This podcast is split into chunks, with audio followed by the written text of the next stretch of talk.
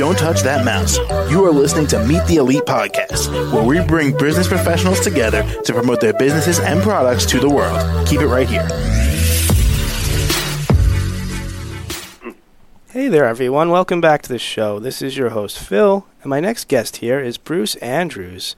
And he's a poet, performance writer, as well as a whole bunch of other different things. And he's from New York, New York. How you doing today, Bruce? Okay, so far. Glad to hear it. So, Bruce, can you tell us all a little bit more about yourself and all the different things you do? Well, uh, where do you want me to start? Um, for the beginning, or what I'm currently doing, or? I would say uh, maybe your current projects you're working on. Okay. Well, let, me just backtrack a little bit because, as you said, I, I, I've done a lot of things since I've been in New York, and even before that. So I'm basically juggled two different careers over my over the last 50 some years. Uh, one is uh, political science, and the other is poetry and related arts that I've been collaboratively involved in. So uh, the first, and so basically I started doing those two things at the same time. So uh, in the beginning of my time, my first stint in graduate school, getting a master's degree, um, I started writing poetry. And at the time, I was planning. I started writing, in fact, and corresponding with poets and submitting work to magazines and getting chapbooks and things published, all while I was in grad school. So I've always done those two things at the same time, and it never seemed as if I needed to to stop. Uh, obviously, being a poet, you cannot survive financially on anything that you would ever earn as a poet. So most poets that I know either have jobs like I did in some completely different world to, to make a living, or most of them increasingly now become English professors teaching literature or creative writing. So I never did that, but I had a day job essentially as a political science scholar and teacher that allowed me to be on the side, in a sense, an artist.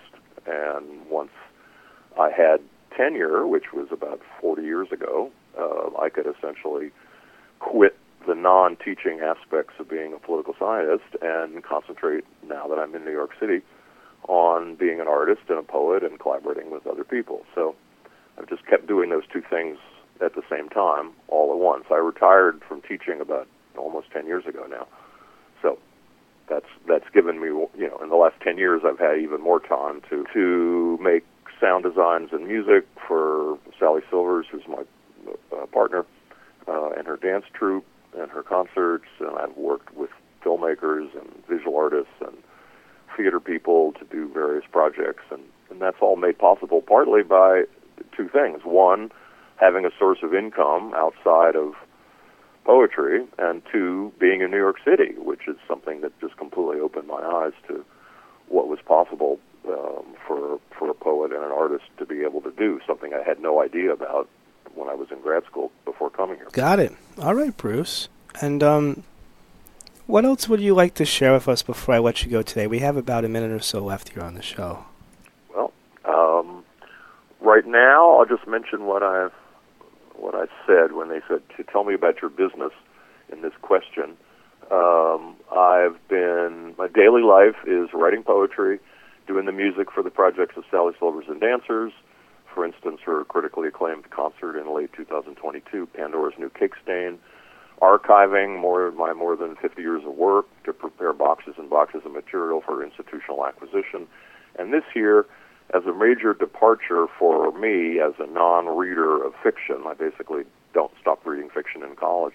Uh, embarking on a book project, a hybrid of a book-length hybrid of poetry, fiction commentary, poetics theorizing, current events documentation, especially about fascism, authoritarianism, and the war in Ukraine, etc., related to and in collaboration with the transgressive fiction of the acclaimed Russian novelist Vladimir Sorokin, whose translator Max Lawton I've been working with. So that's daily life around here in New York City these days, post barely post pandemic. So Gotcha. All right.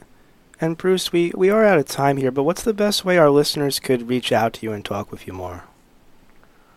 Reach out and talk to me. Well, I mean, they'd have to either move to New York City and hang out face to face, or they could. Uh, you can access my timeline on Facebook, which is open to everybody. Uh, you can leave me a message there. Uh, I don't think I want to give out my personal email over the over the line, but uh, Facebook is a way to access me. I'm also on LinkedIn, but I haven't been active in that for for a number of years. All right, all right, Bruce. And there's a ton of material of mine online. Uh, you know, there's a Wikipedia page about my work, and there's, as I said, t- quite a bit of material. I've published about 30, 30 to 40 books and chapbooks of poetry, a book of essays on poetics, and a lot of that. A lot of that material is online. A lot of commentary about my work, interviews, all kinds of things. So Google me would be probably the easiest way to find out more about me, or you know, send me a message on Facebook. All right. Well, Bruce, thank you once again for joining us today on the show. All right, a pleasure. All right. Well, you take care of yourself and have a great rest of your day. All right, thanks very much. You're welcome. The rest of our listeners, stay right here. We'll be right back after these messages. Don't touch that mouse. You are listening to Meet the Elite Podcast, where we bring business professionals together to promote their businesses and products to the world. Keep it right here.